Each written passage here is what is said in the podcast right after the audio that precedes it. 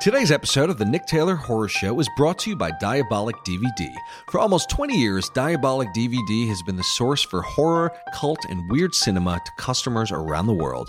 Diabolik offers a one stop shopping experience for all of your favorite labels, including Arrow, Synapse, Vinegar Syndrome, Severin, Mondo Macabro, Blue Underground, 88, and many more from all corners of the globe.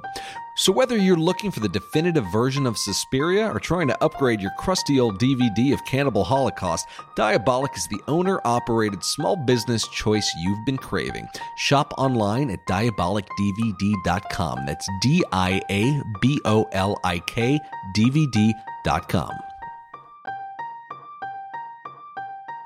We're also brought to you by Deadly Grounds Coffee. It's the number one choice of horror fans worldwide. Nothing starts your day or night better than a delicious cup of Deadly Grounds. Whether you're hunting ghosts or fighting the next zombie apocalypse, any one of Deadly's 30 plus roasts will bring you to caffeine nirvana with the richest flavor you've ever had. Whether you're craving their Hellhound Roast, Witch's Brew, Devil's Night Roast, or Sinful Delight, order online at getdeadly.com for easy and safe shipping right to your door. We know that once you go deadly, you won't go back. Join the deadly revolution today. Be bold, be different, be deadly. Deadly Grounds Coffee. Coffee to die for and zombie approved. Get some at getdeadly.com.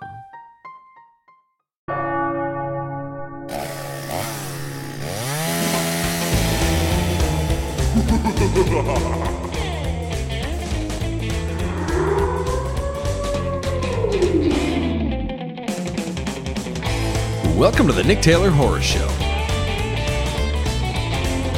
Joe Russo is an American writer, director, producer, and podcaster. On top of being a very accomplished screenwriter with multiple scripts under his belt, including the recent Bruce Willis thriller Hard Kill, Joe's had a multi year collaboration with Mick Garris. And in addition to producing Mick's postmortem podcast, Joe produced the amazing anthology Nightmare Cinema last year. Joe's most recent project is his feature directorial debut, The Au Pair Nightmare, now on the Lifetime Network. The Au Pair Nightmare tells the story of Taylor, a young au pair who cares for a family who holds a deep, dark secret. It's a really fun watch, and you can stream it on Prime Video right now. He's a household name in the horror community, and I really enjoyed chatting with him. Please give it up for Joe Russo. Well, cool. So, how did um, how did the Au Pair Nightmare come together? That's a really good question. Uh, so we were making Nightmare Cinema, and we were in post production, and one of my uh, producing partners on the movie, uh, Nancy Leopardi, she had seen my short films, Mhm. uh, and she had read some of my scripts, and she's like, "You're a good writer, uh, and and your and your directing's good. Um, I know you want a chance at a feature. Uh, why don't you come at us with a uh, indie female-driven thriller that we could shoot, you know, for a, a, a really cheap price, and uh, and shoot it in 14 days, and we'll let you write and direct it."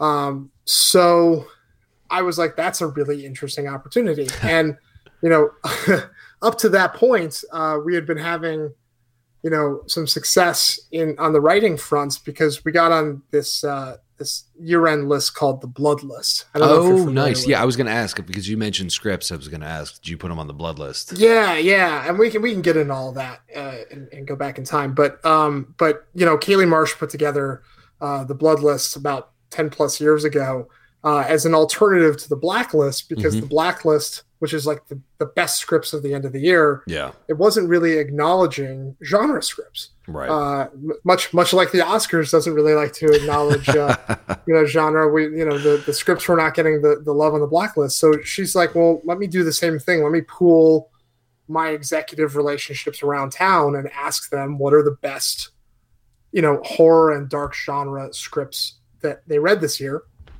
and uh, we were really lucky we uh we got on three years in a row with three different scripts oh, wow. um, Got on the blood and- list.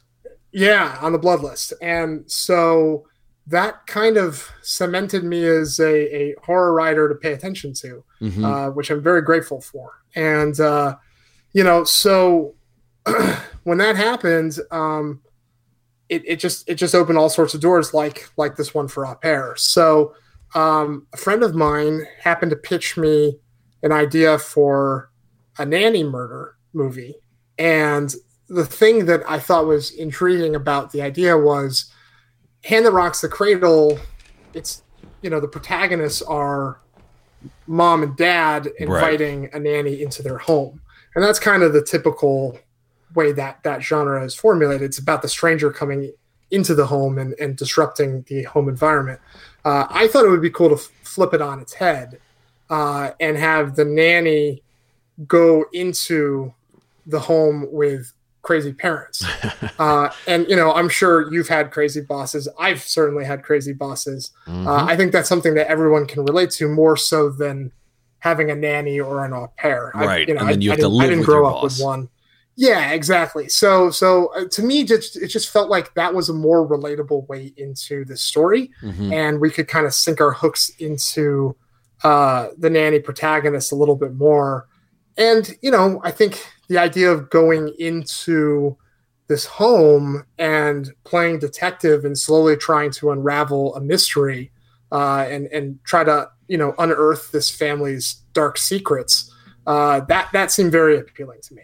Uh, so we pitched that idea to Nancy and her partner Ross, and they agreed. Um, and you know, luckily, so did their uh, their financiers. Great. Um, and so they uh, they greenlit the script to for us to write it in mid November, uh, and we did a draft that was we turned it in January. We did a quick polish in February, and uh, the greenlit the movie in April. It was Whoa. crazy.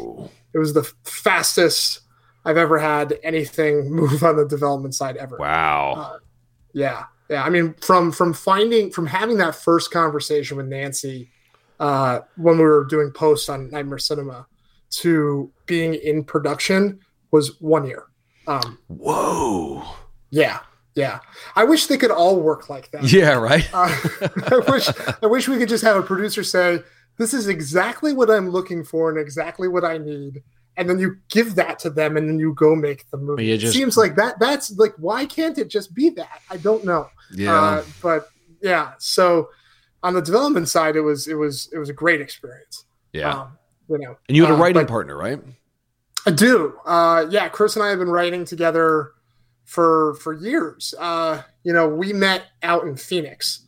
Um, he is a teacher at Arizona State, where I went to school. Oh, okay. Um, and uh, when I took his class way longer ago than both of us care to admit, uh, he was the youngest professor working at ASU's film department. Mm-hmm. Um, and uh, we just we just clicked right away. He uh, he watched my student film I did for his class, and he ripped it apart. And I went back into the edit and I redid all the notes. And he was like, "You turned this into a, a good little movie," you know. And uh, you know, we we stayed in touch, and because I knew he would give me honest feedback, I would bring my other projects to him kind of throughout film school. And uh, and when it came time when I graduated, he was uh, prepping a little tiny movie called uh, the the Graves, which was a after dark eight films to die for movie. Oh, okay. Um, with Tony Todd and Bill Moseley. Oh wow! And uh, it was a really, really challenging movie. Uh, we were out in this abandoned mining town, forty-five minutes outside of Wickenburg, Arizona. Holy shit, that sounds tiny awesome. Little place. And uh, and the crazy thing was because we were on this abandoned mining town, you couldn't drive any of the trucks out onto it because there was risk of cave-in. So you literally oh had all God. these like PAs marching equipment across the desert. cave in? Oh, because it's all built on top of mines.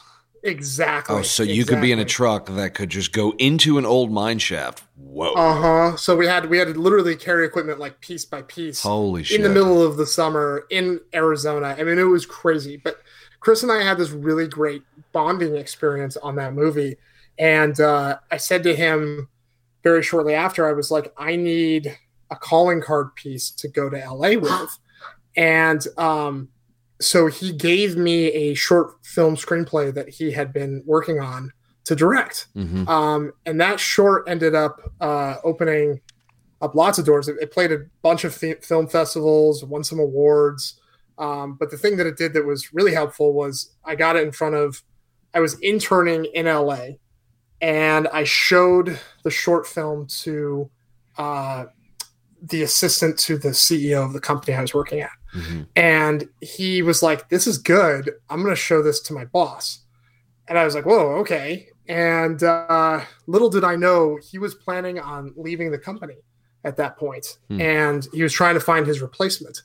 Um, and so when he showed the shorts to my the uh, Bill Todman, who would become my boss, uh, he kind of positioned it as this guy's pretty good. Maybe you should give him a job, you know. Nice. And uh, so so he watched uh, two of my short films, and he said, "You have the talent, you have the entrepreneurial spirit. You don't know anyone, you don't know how the industry works. Uh, come work for me." Um, so I was like, I just I, I was like, you know, I was just looking for any way to get my foot in the door. I didn't know anybody. I didn't have any relationships out in Hollywood.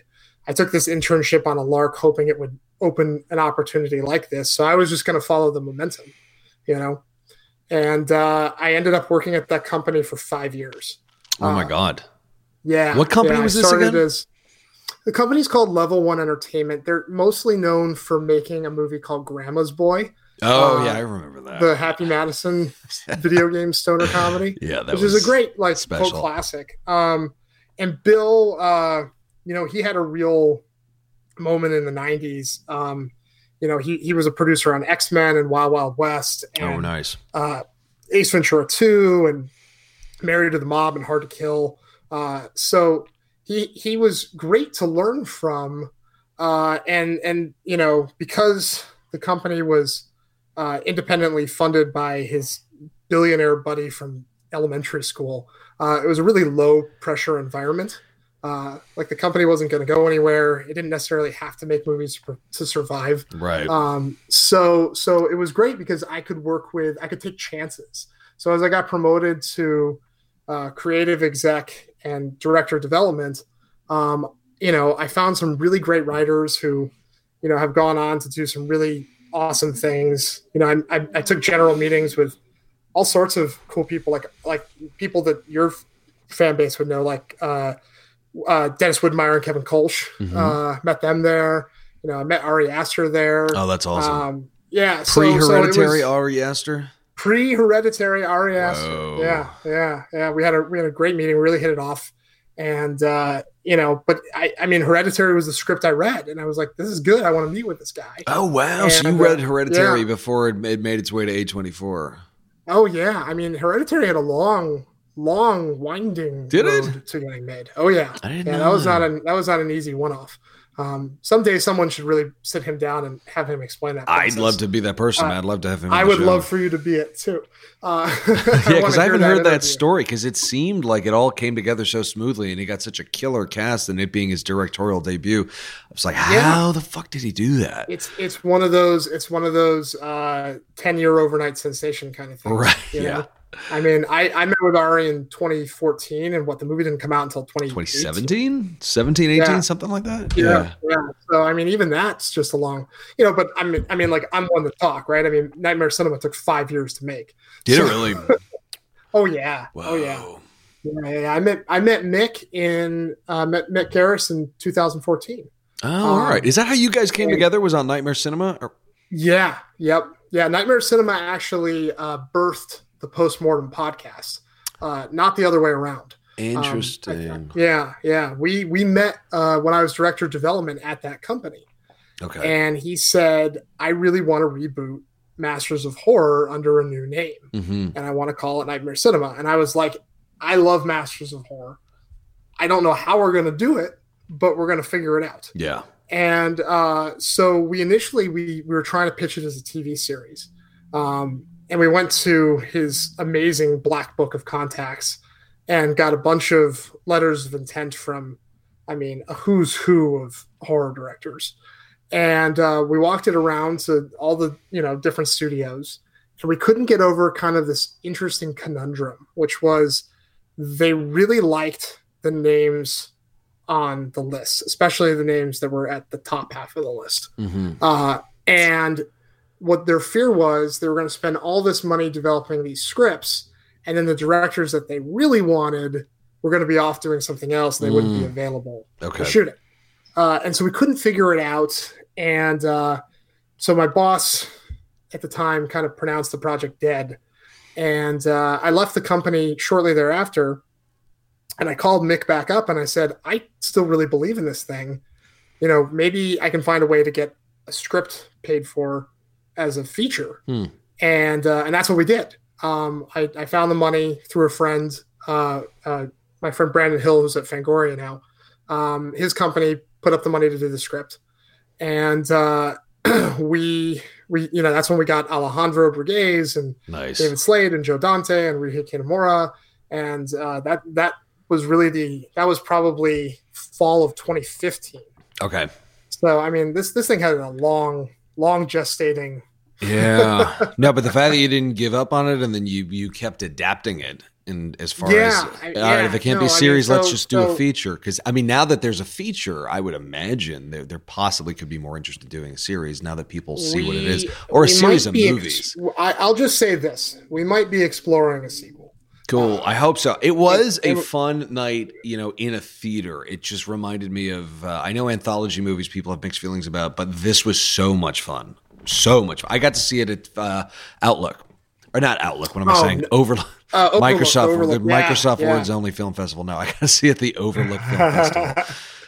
yeah, Yeah. no, it was it was. I mean, oh, we had we had an amazing festival run too. I mean, I, I joke that we uh, we made this movie so Mick could go on vacation around the world. Oh, Uh, cool. yeah, it was just such a fun night at the movies. You just like that was a night when you got your money's worth. There was, was Yeah. so much going on. It was uh, it was a real blast. I mean, I always I always say it was a poo poo platter of horror. Yeah, know? it's a good way to put it. It's- It literally, it literally has something for everybody in it, and um, you know, I think I think with anthology, as long as you come away, you know, responding to at least one or two of the segments, I think it's Mhm. worthwhile. Yeah, you know, and I, I think I think we definitely check that box for most people. yeah, You know, yeah, because they were all Um, so- completely different types of stories. I don't think they could have been more diverse. You know, in terms of Absolutely. the voices and the style of everything. I mean, it was a real mixed bag for yeah. sure. Which well, I think and, was and the great thing so for fun. me was I was on I was on set every single day. Whoa! How long did it take to film?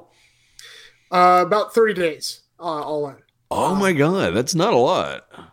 It is not a lot, uh, but you know, yeah. So about about every five days, you know, we would swap out to a new story, and with with a couple days in between to help kind of prep and get the crew changed over and sets ready and such. Mhm. Um, I mean, you know, I Lauren Fitzsimmons, who is our production designer on on the entire run of the show. I mean, her and her team just did an amazing job because I mean, she like you said, they're so different yeah, and she had to create all those different looks. Um, and that was that was I think that was probably the hardest part. yeah, they all know? look completely different. Did you have a different DP for every story or no? Same guy. We had no, there's three DPs on the movie. okay, yeah, because Um, they all yeah. very visually were very distinctive, very different. Yeah, yeah. Uh, Joe, Joe and Mick shared a director of photography uh, named Andrew Russo, who does not is not related to no relation. Uh, no relation. I met him on Nightmare Cinema, uh, but he actually was my director of photography on the Au Pair Nightmare. Oh Um, wow, okay. Yeah, so we've so so we continue that relationship, uh, you know, into, into that, uh, and hopefully more to come. Um, but it's very funny because obviously everyone thinks we're rela- we're related. they think you're the other Russo brothers. yeah, exactly. We we changed the slate on uh, the Au Pair Nightmare to say the Russo duo. Oh, Uh, cool. Yeah, you got to distinguish from the uh, uh, Avenger guys. yeah, the Russo brothers. Yeah, uh, and um, but yeah, so so Andrew did Mick and, and Joe Dante's. Um, uh, Matthias Schubert did uh, um, Ryuhei and Alejandro's, and then David Slade had his kind of go-to DP who did Hard Candy with him in Thirty Days of Night. Yo Okay. Willem uh, do his. Um, so yeah, I mean, uh, you know, just again, it was just an amazing experience because I got to watch five distinctive filmmakers, you know, do their thing. Oh man, And must have I been had- a I had master front- class. Exactly. I really honestly truly think that the reason the Pair Nightmare turned out as well as it did, given, you know, a 14 day schedule to make a feature film, uh, I, I, I think it's because I had that experience on Nightmare. So, Wow, that's amazing. Were there any specific either stories or uh, big directorial lessons that you took away? That come to from mind Nightmare. from making Nightmare, from being around all of those amazing directors in such a condensed time period. I mean, that must have been just such a crash course. I mean, it's so it was so interesting because, like you know, like Ryuhei, for example, um, he likes to shoot the shit out of everything. You know, like it's it's all about tons of camera angles with him. Mm, okay. You know, and and because he likes to have all those options and and Yeah. post, and he wants to create a really you know kinetic and frenetic experience. You can tell by You know, so- Versus that that's his style. Absolutely, and and uh, and you can tell by the the action climax in in Mashit and Nightmare that that you know when he's chopping up all those kids, Yeah, that was so Uh, insane. it, it was insane. uh, but you know, so so you know, he that was really interesting. And then you you contrast that to Joe Dante, who figures out his shots when he gets there. You Mhm. know, because his brain is so wired from being an editor uh, That's that he can just he can just literally walk in, look at the blocking, figure out the shots that he needs, and he knows exactly when he has it. The confidence that he has was really really inspiring to me because you know he'll do it two or three times and he'll be like, eh, "That's enough of that," and then, and then he's on to the next thing. And even the actors were kind of like had to get used to that speed and you know he, he knew he had it before they did He's a graduate of the Corman School, man. It's once you get the shot, you move on. Exactly, exactly. And I mean that that was definitely I think a big lesson uh, for me, and I think for Andrew too. Uh, you know, he'd never worked in a situation where he didn't go in with a shot list. Mhm. You know, uh, and so so I think that for him and I was super helpful when we got to au pair, and we had a lot of shifting schedules and shifting locations and just you know kind of production hiccups that we had to work through that constantly made our shot list have to change Mhm. um so being him having the confidence of having already instinctually worked through shooting scenes with with joe uh was definitely a huge boon for me uh in terms of you know being able to be like okay here's exactly what we need to make this scene work Mhm. you know um, Yeah. so yeah I, I mean so, so i mean so much stuff and you know and i think just i think the biggest thing that i ported over from nightmare cinema to au pair nightmare other than nightmare being in the title uh, uh, is is you know i think mick talks about this a lot and i think he even talked about it on when you had him on way back when so the biggest thing other than you know porting the, the title over from nightmare cinema to au pair nightmare was you know and mick talked about this i think on your episode i think you have to try to dig a little deeper um, emotionally when you're doing a horror film and i think Right. those are the things that tend to stand out and i tried to even though au pair nightmare is a thriller uh, and it's a thriller that ultimately aired you know on lifetime uh, i was like how do i take you know, I think Lifetime, you know, Joe Bob Briggs said it best a couple months ago on the Halloween Hootenanny. He said Lifetime is making the best and the only exploitation movies Yes. around Yes. these days anymore. You know, they're like they, they shoot them for a couple hundred thousand dollars and they shoot them in no time. They're and scandalous you know, as hell. yeah, they're scandalous and he- as hell. They're they're really soapy. They're really over the top. They're you know, and and I was like, well, how do I take those things like like so and and make it a little bit deeper than just uh man stalks woman or woman stalks man or Yeah. woman stalks woman or what you know like like how do I dig deeper into that? How do I find a story that can like really lean into um, something that can get under the skin? And that was why that that story that we came up with that we pitched, I was so excited about because there's a whole element of obsession Mhm. uh, for both the protagonist and the antagonist. Yeah. Um, and the protagonist basically gets to look into a dark mirror with this story. Hmm. She gets to see, like, if she sees, like, at the beginning of the movie, tragedy strikes, and her her boyfriend, who had just just proposed to her, uh, is killed in a car accident, and um, she becomes very obsessed with that moment, and it, it's keeping her from moving forward. And she ends up confronting a character, the antagonist of this movie, uh, who has been obsessed with a dark moment in her life for years. uh, and has literally let it control her life, how she lives, where she lives, how she runs her household, how she runs her family, uh, to the point where she she has the sensitivity to it that could even lead her to kill.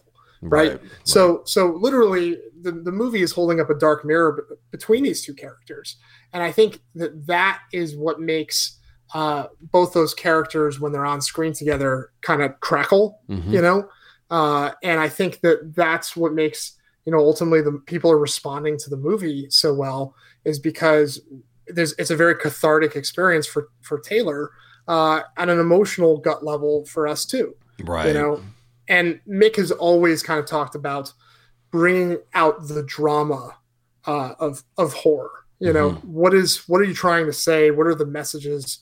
thematically, emotionally, you know, politically, yeah. you know. When you don't socially. have that, the, the horror element does not work nearly as well. Absolutely. I mean, I mean, all of the best horror movies have those things, and I think that, um, you know, I I was like, can I take that philosophy that that Mick has had his entire career and try to apply it to a female-driven thriller that that you know ultimately might end up on Lifetime you mm-hmm. know so um I, I i that was really important to me and i think that was probably the biggest lesson i poured it over from working with mick for five years and then going into this experience. Interesting. Really cool did you turn to anybody for uh, counsel prior to getting on this film? This w- this was your directorial, your feature debut, right? This was your this first my feature? feature debut. Yeah, yeah I uh, I've I've done I've done a bunch of shorts, you know, over the years for Crypt TV and Alter. Yep and and all those kind of places. Uh, fun size horror. Um, nice. And uh, uh, you know, and the last one I did on on the one I did right before. Um, uh, the one I did right before Nightmare Cinema is a short film for Alter called Midnight Clear. Um, and that one I had very, very long conversations with both Mick and Joe Dante uh, before going and shooting it. And I was, it was invaluably helpful. Really? Um, Absolutely. Uh, I couldn't believe that Joe let me pick his brain for as long as he did. Oh, that's so cool. But you just uh, sat with him really, for hours and asked questions and talked we movies. Went to his, we went to his favorite pizza place in Hollywood, and uh, which is we, we uh, I don't I don't know if he wants me to say. Okay. and because uh, he goes there a lot. Okay. And um, but uh, you know we we chatted for a couple hours. I mean, just not just about the short, but just about movies in general. And I mean, anytime you get to pick uh, that man's brain, it's it's great. Yeah. You know, you've done it before. Yep. So uh, so that was that was super helpful. But with uh, Au Pair Nightmare, um, it was crazy. We we had a really interesting experience in development. We were about we had just turned in the second draft and we kind of took a hardline stance on a particular note. Mm. Uh, they actually wanted us to kill the obsession storyline. Oh. Uh, and they wanted us to, the, the financiers wanted us to make it a kidnapping movie. And I was not very interested in doing that version of the movie. Yeah. Um, for, for all the reasons we just spoke about. And uh, so I wrote a very impassioned letter saying, this is why it's important to the story, and this is why it's important to the characters, and this is why it's going to be a better movie. Mm-hmm. Um, didn't hear back for a month. oh shit! It was a letter, like an actual snail like, mail. It was like a letter, letter, that went with the second draft, where it was like, "Here's here's why we didn't do that note. Here's right. why we, we did this other thing." And uh, I, you know, I started to think. I started to think, shit, did I fuck up? You know, a uh, month of silence. Yeah, yeah I'd be nervous too. A month of silence. So um, my wife and I were just got back from our, our, vacation for our 10th anniversary, and I got a call that we were greenlit and that we were going to start shooting in less than a month. Whoa! Okay. Yeah, in less than a month, and uh, and I, w- I needed to be in New Mexico in like two weeks. Is that where you filmed, um, by the way, in New Mexico? Yeah, we are in Albuquerque, New Mexico. Yeah, uh, it was so funny. I, I I began my career in Phoenix, shooting my shorts in Phoenix to come to LA to go make my first movie in a place that looks just like Phoenix. Uh, it all comes um, full circle, huh?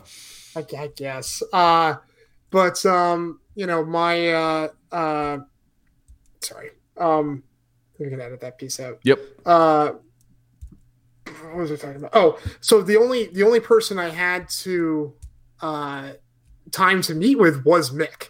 Uh, Okay. I, because I was literally like out the door, and I, I called him. I was like, Mick, I have to leave like tomorrow, and I need I need to talk to you before I go do this. uh, so so he and I sat down and we went through the project and we talked a lot, and you know he was just so encouraging about like you know just try and you know, because here's the thing. When you're doing a feature when you're going from a short to a feature and this is something that i had to really kind of learn on the fly while doing this movie. Um, i think the thing that people don't talk a lot about is the uh, endurance test that it Mm. becomes right when you're doing a short you're packing everything into one two or three days Mhm. right so you can, you you know what your locations are going to be you know who your cast is going to be you know who your crew is going to be you know exactly everything that's going to happen you know uh like and i had this conversation with my f- my friend who just won south by southwest with his short film which is brilliant by the way Oh, nice. What is Uh, it? it's it's called laura hasn't slept uh director's name is parker finn he's terrific Oh, nice. uh, he's he's gonna to check he's gonna be a thing. He's gonna be a thing. But uh, he um, but you know we were talking about that. He he got to build a whole soundstage set for this short film. He poured all this money into Oh, this couple in the soundstage so he could shoot everything specifically and perfectly and beautifully. And on a low budget run and gun indie, you don't really have that luxury. Um, and uh, you're moving really fast, and you know the the you things are constantly shifting, locations are shifting, actors are shifting, uh, and that was something that I had to kind of learn on the fly and say, can I do this? Mm. You know, uh, can I adapt? Um, because a lot of those things were just beyond my control. They were beyond the producer's control. It was just it was what it was Right. you know when the uh the the both the ambulance and cop car picture cars broke down Oh, hell. that's fault. That's just this is something that happens you know?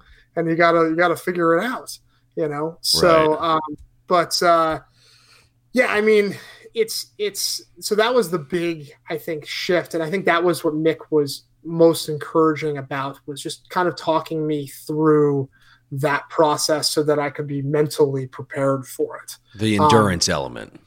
Yes yeah Not just the great. late nights, but that whatever can go wrong will go wrong element of filmmaking.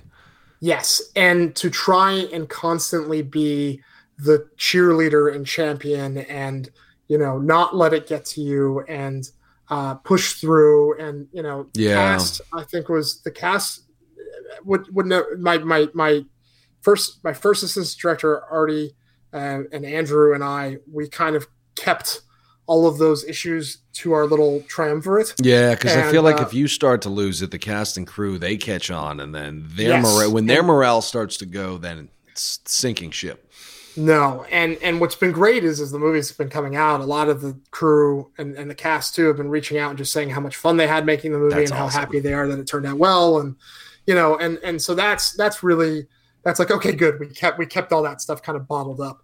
That's Uh. But but uh, but I think I really again I really credit that with having that conversation with Mick ahead of time.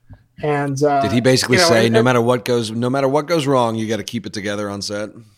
essentially you know uh you have to be you have to be there for the actors you have to be their support you have to be there you know and uh and on this movie where i didn't have the budget and schedule to do anything super flashy Mhm. you know nor i think does a domestic thriller allow you to do any kind of crazy stunts or gore effects or you know anything like that that that i think a, another low budget horror movie could rely on um you know just to be buzzy, uh, I had to I had to rely on the, the performances. You Yeah. know, that was that to me was the the big crucial thing, and I knew that in our villain we had the chance to create uh, a really memorable character. Um, and and uh, luckily Annie Heiss was totally on board to do just that. Yeah, she was Uh, very, very chilling and just vicious Yeah. and hateful throughout Thank the you. whole movie. Yeah. Yeah, yeah. You know, it's it's interesting because a lot of people will might say, "Well, she's she's she's crazy from the get go," and I'm like, "Yeah, she is because she's been crazy for years." Right. You know, uh, like she she this isn't a character that eases into becoming evil. This is someone who is literally evil from the jump. Right. Um, yeah, and we talked a lot about. Uh, I mean, we had we had two kind of performance uh, comps that we would talk about a lot, and it was Jack Nicholson in The Shining, Oh, cool. and and Tippi Hedren. Uh, and I was like, I was like, if we can mesh those two together, I was like, that's kind of what I had in my head nice. For Alessandra, and I think she really she she she came to play on that for sure. Did you guys rehearse know- a lot? No, I met her the day before we started. Oh, oh, okay. Yeah, I've Yeah. heard mixed things from different directors. Some say they very much rely on rehearsals, and others, even Spielberg doesn't rehearse. He said there's something about the raw magic you get on day one when people are hitting it raw. Yeah, I mean, look, I, the reality was I didn't have a choice. Uh, Yeah. We because we were we were prepped the movie in three weeks. Uh, those roles were cast Wednesday, and we were shooting on Sunday. Um, so the only person I They were cast well, Wednesday, and you were shooting on Sunday. Yes, That is yeah. insane! Wow, It was insane. They were out on uh they were out Saturday for their costume fitting, and that's where I met them for the first time. And uh and then you know we went- we went out to a dinner the night before with the producers, and and that was kind of where we kind of all at least at least got through some of the initial Yeah. jitters, but uh, we didn't have much more of a luxury than that. Um, no, the only the only actor I had any kind of conversation with in advance really was uh, Brittany Ratledge, who played Taylor okay. um, and and that was only just a phone call, and I could just tell right away that she was going to bring the empathy I needed, uh, and I think she really does a great job. I mean, she's I I can't wait for her to get cast in like a true slasher type movie because I think she'll be a great final girl. Oh know? yeah, yeah, I can Uh, totally see it. I can totally see it. Yeah, I mean, Yeah. her her star power was uh, was huge. I was surprised I'd never seen her anywhere before. You know. before yeah i mean i hope i hope we see a lot more of her um yeah no she had worked with uh alejandro Brugués in an episode of from dusk till dawn and okay, when she did look a little told him- familiar. yeah when i told him that she was in the mix he was like go with her and uh and so that that was really really helpful i'm i'm really grateful for that That's great. uh yeah yeah so Yeah, because I feel like when it comes to casting, I- it, it is important to hear from other directors that this person is going to be reliable and they're going to be uh, calm on set and they're going to just they're they're going to be able to to do what's needed because a lot of actors just break, particularly with horror movies, you know. But I feel like that's half the battle is not just how talented is the actor, but are they going to be reliable? Because Yeah, I've heard horror and- stories from directors that say Eli Roth has a thing about how you don't if they're either completely and totally new to acting, or if they're super famous, they're great to work with, but anybody in the middle will fuck up your movie. And I think Umberto Lenzi told him that. They either have to be super famous or just starting out. Anything in the middle, they will break down. That's really funny. I, I mean, you know, luckily Brittany was came to play, and I mean, she, you know, really quickly. I think you figure out, you start to figure out what actors you can rely on in the order of coverage, right? Like Mm. some actors are going to burn out quick. Some actors are going to they need some time to get warmed up. The thing about Brittany was she was good whether we started with her or whether we ended with her. Uh, and so I just I, like she was just you know sh I, I always went to her in a pinch. You know, it was like if I had to if I had other actors in the scene that I knew were going to burn out quick, I was I could always rely on going to her coverage Mm. later, uh, and she would be just as good as she was take one. Um, I mean, yeah, I, I I think she's uh she's going to have a, a, a great career ahead of her. Mm. Um, yeah, especially if she keeps that kind of work ethic. Yeah, you it makes sense to have that kind of pinch actor in the back. It's an odd sounding term, but someone you can Yeah, turn no. to when everybody else is burning down. we we had a running joke that she was one take Brit. Uh, Nice, nice. So mostly out of uh, time necessity, but Nah, it's hey, in a pinch, Yeah. it's important. it was a, it was a Foreman experience, you know. yeah, uh, yeah. So you were putting scripts on the Bloodlist for a while. Can you explain basically how that works? I mean, you write a script, and once you think it's done, do you submit it, and then there's a panel of people on Bloodlists who say yay or nay, and it goes up. No, no, you know that's that's the great mystery behind these scripts. I think a lot of people the the blacklist started their own kind of commercial website where people could upload their scripts and get them reviewed. hmm And I think that created a huge confusion as to how these year-end scripts lists work. Um, you really you have to be kind of in the system already to really be considered for these things. Okay. Um, so so what happens is uh, your agent or manager will send out your script to you know production companies, and if they like the script, you go and you do the water bottle tour, which I'm sure you've heard of. I have and, not. What is uh, the water bottle tour? You- Oh, you never heard that? The, the water bottle tour is uh, when you go to these different production companies with general meetings with producers and executives, and all you leave with is a plastic bottle of water. Uh, With the the studio name on the label. yeah, and um, and you have a, and you get in your car and you have like twenty of them because. Got it. But uh, uh, so so you go and you do the water bottle tour and you meet everybody that liked your script and hopefully you make an impression and then at the end of the year you hope that they remember your script and you enough that when you know the blacklist comes and asking what the best scripts are or when Kailey Marsh asks what the best horror scripts are they when they send in their uh, one two three four five top scripts you're on that list Mhm. and then they compile those numbers and then that's how they get uh, the the year end list. Oh, okay. Got it. Does that make sense? yeah, so it is numbers driven.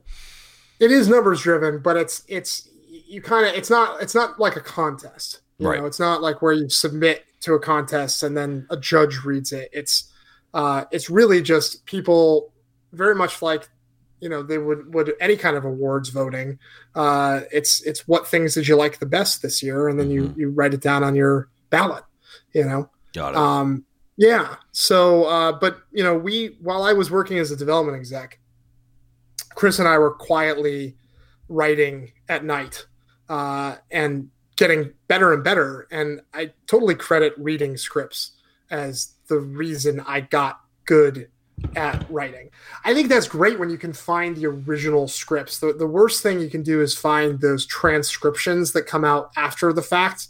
Um, oh yeah, like, that's word for to the word of the movie. Yeah. Yeah, that's I, not I hate because that- and I love That's not the Sorry. it's not the thing that sold. It's not the thing that sold. It's not the thing that got development execs to love it. It's not the thing that got them signed with an agent or manager. It's like you want to find those versions of the scripts because um, that's that's the rawest, purest form of what the writer intended, and that's the thing that got people excited in the first place. yeah. Um, And as a filmmaker, it's important to see that, you know, see this and also see how not every movie the that the script is not ultimately what becomes the movie. So there, a lot of times the original scripts are very different from you know oh yeah, I mean, becomes. I, we just had a, a Bruce Willis movie shoot uh, right before coronavirus shut everything down. oh, is this that horror and- thing that he's doing? Uh, I forgot. I No, just saw it somewhere. No, it's a it's, it's, an, it's just an action movie. Oh, It's nice. Absolutely an action movie. Yeah, yeah, and uh, um, we. But I mean, if you saw the original script,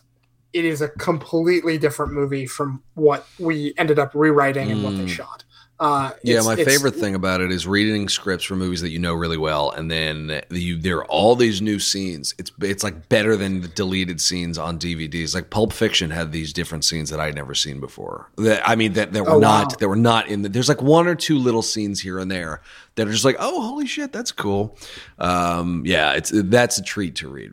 And Inglourious Yeah. Basterds has some different backstories. Like Tarantino scripts has a lot of a lot of stuff I mean, in it. And Kill Quentin- Bill's written Quentin like a it- novel.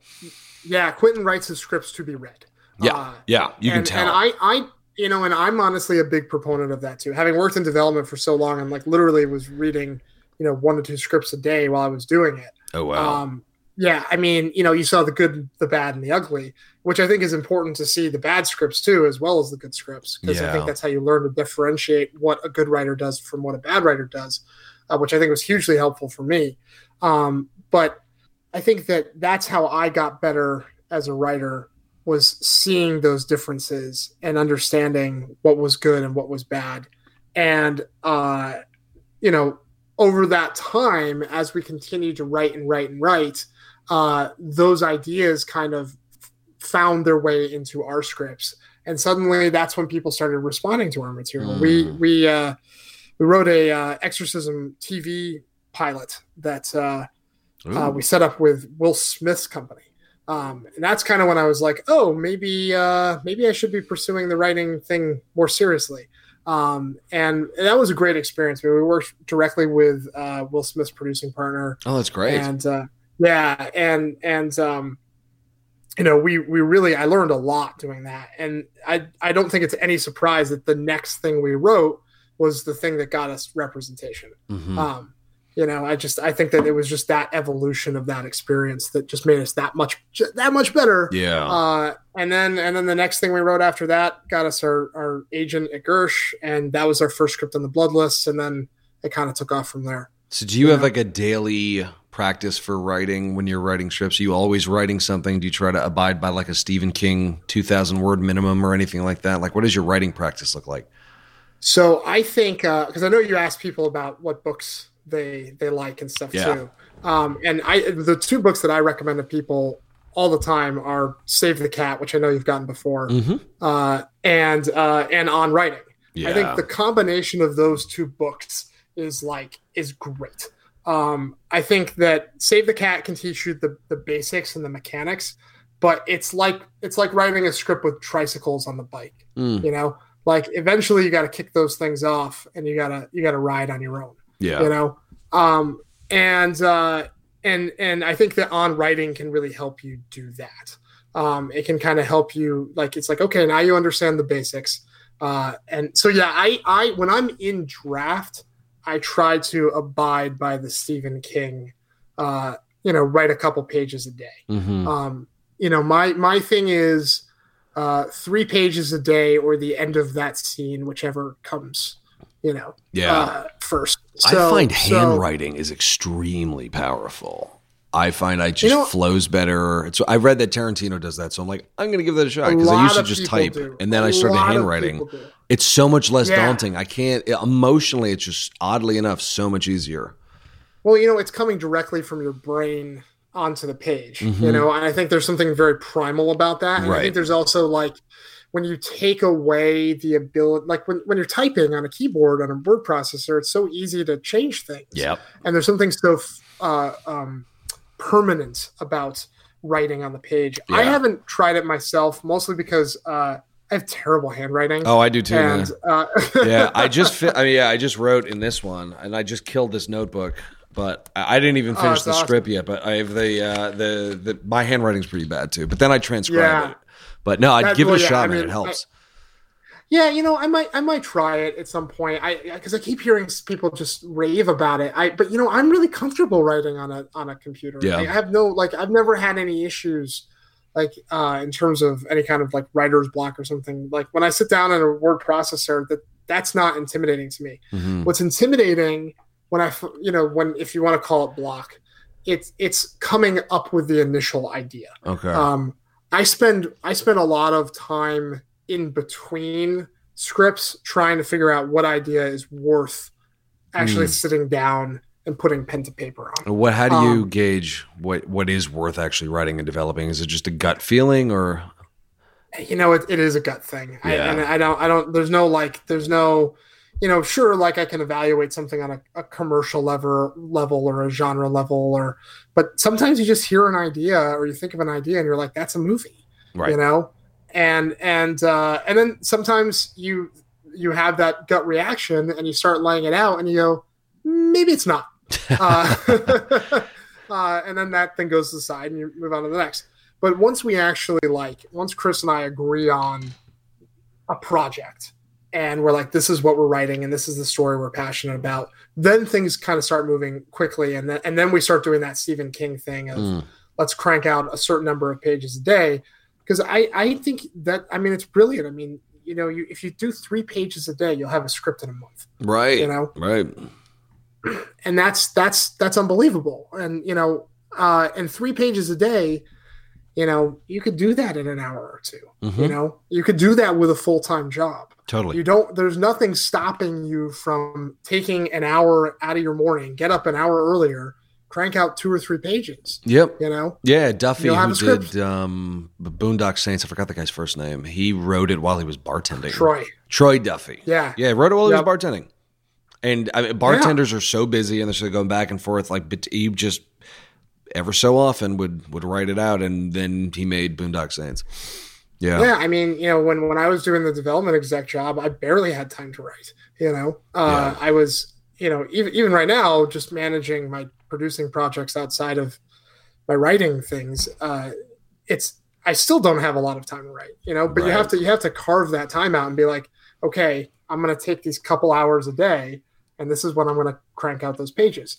And I think one thing when I when I when I went off independent, uh, a writer named Ken Nolan, who's who's been a great friend and mentor to me, uh, he wrote Black Hawk Down. Oh, okay. Um, he uh, he said that most professional writers only write for three hours a day ish uh, because they get exhausted, they get mm-hmm. tapped, they get you know their their best stuff is not going to come if they're forcing it. Right. Uh, so better to do those couple hours, get those pages, and then spend the rest of the day thinking about the next pages, mm. dreaming up the next things, you know? Yeah. Watching movies, getting inspired, reading other things, reading articles. I think you, know, you never know where that that life is inspiration is going to come that'll end up on the page. Yeah, I know? feel like we're in such a hustle culture, which definitely has its merits in a lot of ways. But I do think, particularly as a creative, there is something to that downtime where you're able to absorb more, you know, by relaxing and watching movies, so that you you you can kind of let those let your creativity sort of uh, reset itself and recharge. Yeah, there's um, did you ever read the War of Art? No, I've never. Read that. That's a good one. I would put that up there. It, it's close to. Um, I mean, in terms of just recommendations for writers, I'd put that up there with on writing. It's just it's really good. It's it's uh, it's like it's kind of bizarrely like a self help book. it's about okay. you just getting your own getting out of your own way as a writer. The guy who wrote it wrote a number of novels. It's basically from a novelist, but it's applicable to anybody who does any sort of creative endeavor. Right. Well, um, I mean, um, as as is on writing. Uh, yeah. Yeah. So. It's the beauty of it. It's so universal. But yeah yeah, it's a short read. It's every page has like a single lesson on it. Um, but it's yeah, it's it's excellent. He has this one part about how um, or maybe it's in his follow up, Turning Pro. The two books are great, Turning Pro and uh, and um, The War of Art. But uh, there's there's the notion of don't over tap yourself when you're doing something creative. Like if you run out of steam, don't like keep forcing yourself. Don't tire yourself out because then you won't enjoy it and it'll discourage you from wanting to do it the next day when it stops being fun. I don't know if I agree with this 100%, but you know, it's just it's food for thought that as a creative when you start tapping it cuz half of the the battle of writing is getting yourself to do it, right? Yeah, like I think I think that's true too, but I, I think there there is something to you know, when you're writing and you want emotion to come out on the page, you have to be in tune with your emotions. Yeah. Right. So if you are feeling tapped or you're feeling some kind of depression or anxiety, or, you know, like if there's like been a, a death in the family or something like like, like it's okay to pull back a little, I think. Mm-hmm. Uh, and, and, and, and it's not a bad thing to also, embrace those emotions and and you know and then maybe you can find a way to channel those back onto the page i you know a lot of my creatives i've been talking to they're finding it very challenging to write right now during this pandemic. I've been hearing uh, that. because there's just there's just this overwhelming anxiety right. uh, of you know not just the the you know what's going on in the world and people are dying and but also and from our perspective of just the entertainment mm-hmm. section, we don't know when we're going to be able to open back up. I feel like right. we're getting back to the beginning of our conversation. It's, it's all a circle. it's all uh, comes full circle. But, but because we don't know really when things are going to completely open back up, I think there is this kind of like, well, you know, yes, I could be using this time to write something, but when am I going to be able to take it to the marketplace? When am I going to yeah. sell it? When am I going to be able to get it made? And I think that that kind of sort of Damocles hanging over a writer's head can be very debilitating. Yeah, I, I think you have to listen. I think you have to be really sensitive to uh, your emotions, and yeah, you have to force yourself to do it. Yeah, you have to like get down and and, and once I think you start doing it, it'll it'll flow. But I also think that in times like this, you have to be especially sensitive to what your brain is telling you. Yeah. You know? Yeah, no, the, yeah, I think there's there's there's definitely a lot to that for sure. But I mean, as far as the sort of Damocles being, well, when when conceivably could I get this thing made? I mean, do you think there's something to the idea of having a practice where saying just no matter what, I'm getting this many pages out every single Absolutely. day to keep Especially your sword when sharp. You're, when you're starting out, yeah, too, because I, you know, I I have this whole uh, spiel that I tell writers because a lot of times what'll happen, and I'm sure you've probably met people like this too, someone will write a script. Mm-hmm. and it'll be their first script and they'll hand it to you and they'll be like please like read this. I think it's great. And I, I i'm i'm here to tell you that unless you're you know one in a million it's probably not great. Uh, your your first screenplay won't get made and it shouldn't get made. Uh, and it's okay that it doesn't get made because you're learning the craft Right. you know i went back and looked at my old uh, first scripts and i you know couldn't believe how mediocre they were you know Right. uh, it, it takes time to uh, learn the craft, learn how to get the movie and the emotions on the page, and uh, that's not something you can just do on your your first script. Yeah. Uh, and that's why I think when you're starting out, especially, it's really important to keep writing because uh, that first script you write isn't going to be the be all end all mm-hmm. you know um, you should you should write that one and then put it in a drawer and then write the next one Right. you know and by the time you get to the third or fourth one you know you might you might be time to then call up that one contact in the entertainment industry that you might your mom might know or you know and, and beg them to read the script yeah. uh, as as time has gone on josh olson's uh, article i won't read your fucking screenplay uh, has has resonated with me more and more and more Yeah. um, That's a good one. That's really well paired with The Cavalry Isn't Coming from Mark Duplass. It's a video on South by Southwest from South by Southwest. Did you ever see that? no it's check it great. Oh, it's so good. He basically lays out how you make your first movie. And he basically says the cavalry isn't coming. Nobody's going to discover you and suddenly just say, Yeah. oh, yeah, here's a bunch of money. Go make a movie. It's like you start by doing this, you start by doing something super low budget, and then there's an ounce of something good in that that sort of gets you recognized. And then from there, you just kind of trade up until you've stumbled into a feature pretty much. But he laid it out beautifully. I, I, I think I think it's I think it's this, I think it's the same advice. It's just more applicable to indie directing. yeah. You know, uh, and you know, I just happen to be someone who wrote my way, who, who wanted to be a director, who ended up writing his way into directing. Yeah. You know, uh, and I think that's a super viable way to do it. Yeah, definitely. So any big directorial lessons that you you got off of making au pair? the I think the big lesson for me was learning that I couldn't control everything. Mm-hmm. Uh, you know, when when we are doing the shorts, uh, I had the ability to plan the schedules in a way that could try to make it exactly as close to what I wanted it to be. Mm-hmm. But when you're dealing with shifting locations and schedules and actors in and outs, and you know, uh, and you have a, a kid that you're trying to shoot when you have a kid that you're trying to shoot and she's only you know there for a couple hours a day uh, i mean there's all sorts of things that that i met on my first feature that i was like i needed to cede that control and kind of just embrace the chaos and go with the flow and trust my instincts Mm. uh, and trust that my you know my gut was going to lead me in the right place like the, the i think advice that mick got and and gave me too uh, is you know it was your it was your gut instincts your storytelling instincts that got you the opportunity in the first place Right. don't stop listening to those Right. you know That's and, huge. uh, Trusting your intuition. Because when you there's so many technical elements, you have your shot list, and then you have budgets, and then you have your schedule, and then the clock is ticking, and then you have to talk to the DP, and there's so many technical elements. Not a lot of room for relying on your intuition, you know, with with with the pressure of you know day one on set. But um, but yeah.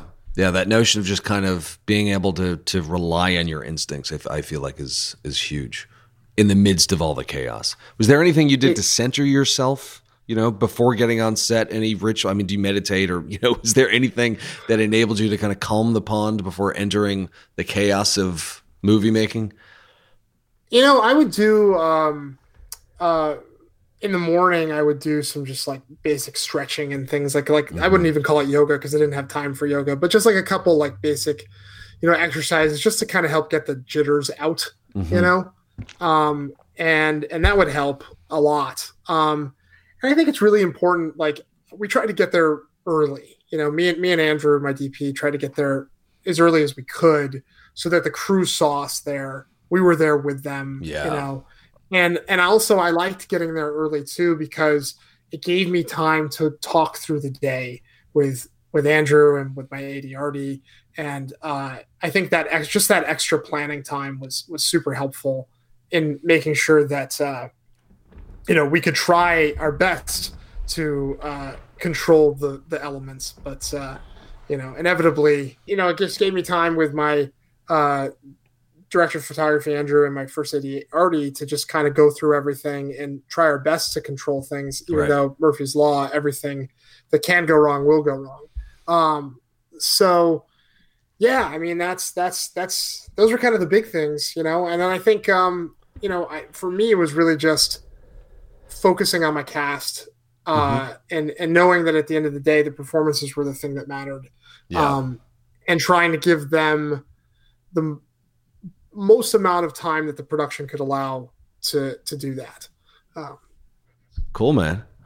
well, uh, thank you for having me on the show. Of course, man. Uh, it's been a I've- long I've time coming.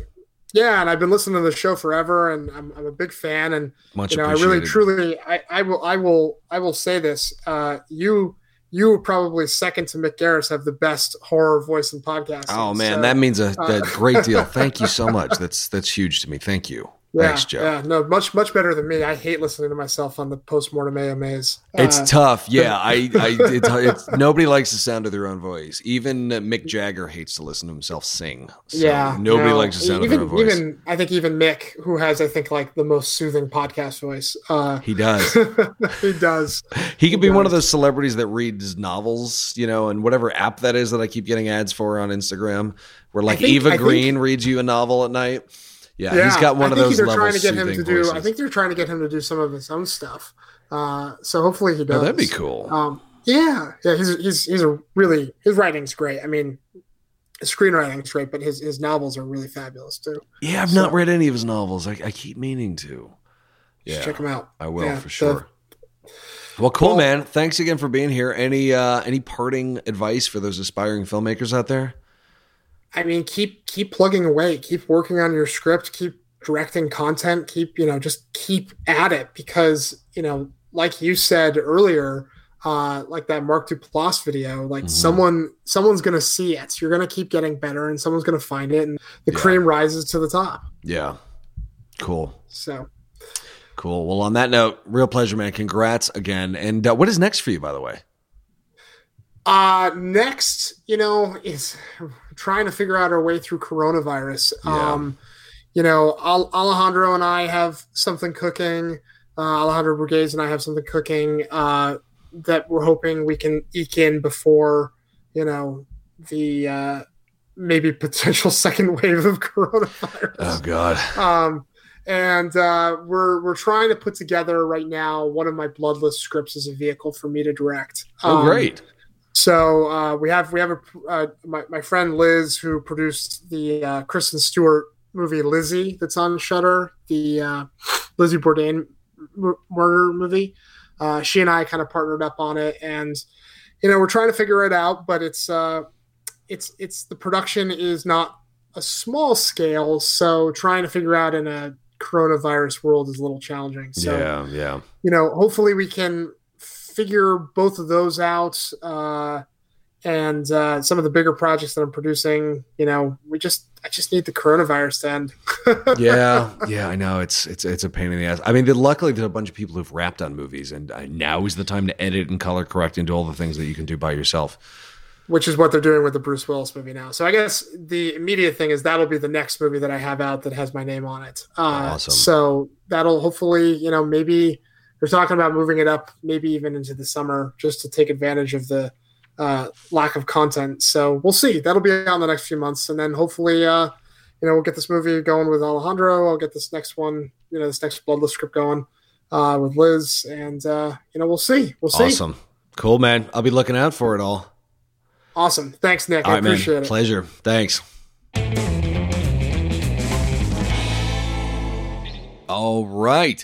Here, as always, are some key takeaways from this conversation with Joe Russo. Number one, stick to your guns. At the beginning stages of pitching the Au Pair Nightmare, Joe was offered a deal for the movie, but only if he changed a major plot point. Typically, someone in the position of making their first feature film would grab the first deal that came their way, regardless of the consequences, but not Joe. Joe pushed back on the change and even offered to walk away. Ultimately, the producer noticed how much he cared about this story, and he did the deal anyway, allowing Joe to keep the original concept in the script.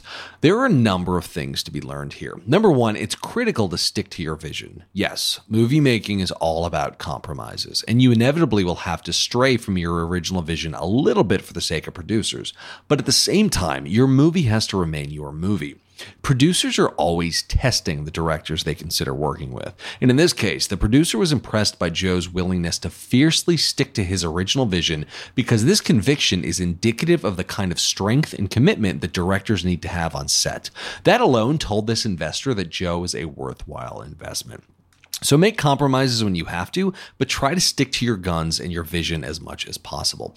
Number two, build a tribe of mentors. Joe is in a very fortunate position to work closely with Mick Garris on a regular basis and is involved in Mick's podcast where he interviews some of the greatest names in horror history. As such, Joe gets exposure and access to not only Mick, but some of the other great minds in horror. This gives Joe a huge advantage in being able to ask people like Joe Dante for advice on his own projects. It's a rare situation to be in, but if you can find a way to connect with other directors who you can turn to for advice on your own projects, do it. Number three, follow your gut. At a pivotal moment in Joe's career, one of the pieces of advice that Mick Garris gave Joe was to follow his gut when it came to selecting and developing projects. Instead of being a careerist who takes what's given to him, Mick advised Joe to follow the stories and movies that he was naturally drawn to, and that can make all the difference in many movie careers. When directors are making movies that they're not really passionate about, the audience can always tell, and it makes for dreadful cinema. On the other hand, you can also always tell when directors are truly passionate about what they're making with the level of care and enthusiasm that often jumps off the screen. Furthermore, directors naturally will work harder when they care about the story, so learn to follow your gut towards what you're passionate about. It'll always make your movies better. Number four, dig deeper. Another piece of advice that Mick gave to Joe was to always dig deeper into the horror element to find the real relatable emotion. Joe took this very seriously when developing The Au Pair Nightmare, which easily could have been a very straightforward thriller, but instead had this entire level of psychological depth. Concepts like obsession and psychopathology are fascinating to explore, and this imbued The Au Pair Nightmare with a real spirit of psychosis. It made the movie a very interesting and fascinating watch, above and beyond most thrillers. So always take the time to dig further beneath the surface of your characters, as doing so will make them more interesting, relatable, and will ultimately make the horror and the thriller elements work even better. Number five, direct for lifetime. As Joe Bob Briggs mentioned, one of the only companies putting out exploitation cinema these days is Lifetime. Au Pair was a little on the tame side of outlandishness, but when you look at the plots for some of these Lifetime movies, you'll soon realize they are entirely modern exploitation cinema. In addition to Joe, Rebekah McKendry's movies have also premiered on Lifetime as well. So when you're pitching that scandalous thriller, consider sending it to Lifetime. They're quickly and covertly becoming an exploitation powerhouse. Anyway, guys, thank you as always for listening. If you enjoyed this episode, why not share it with your friends and family on social media?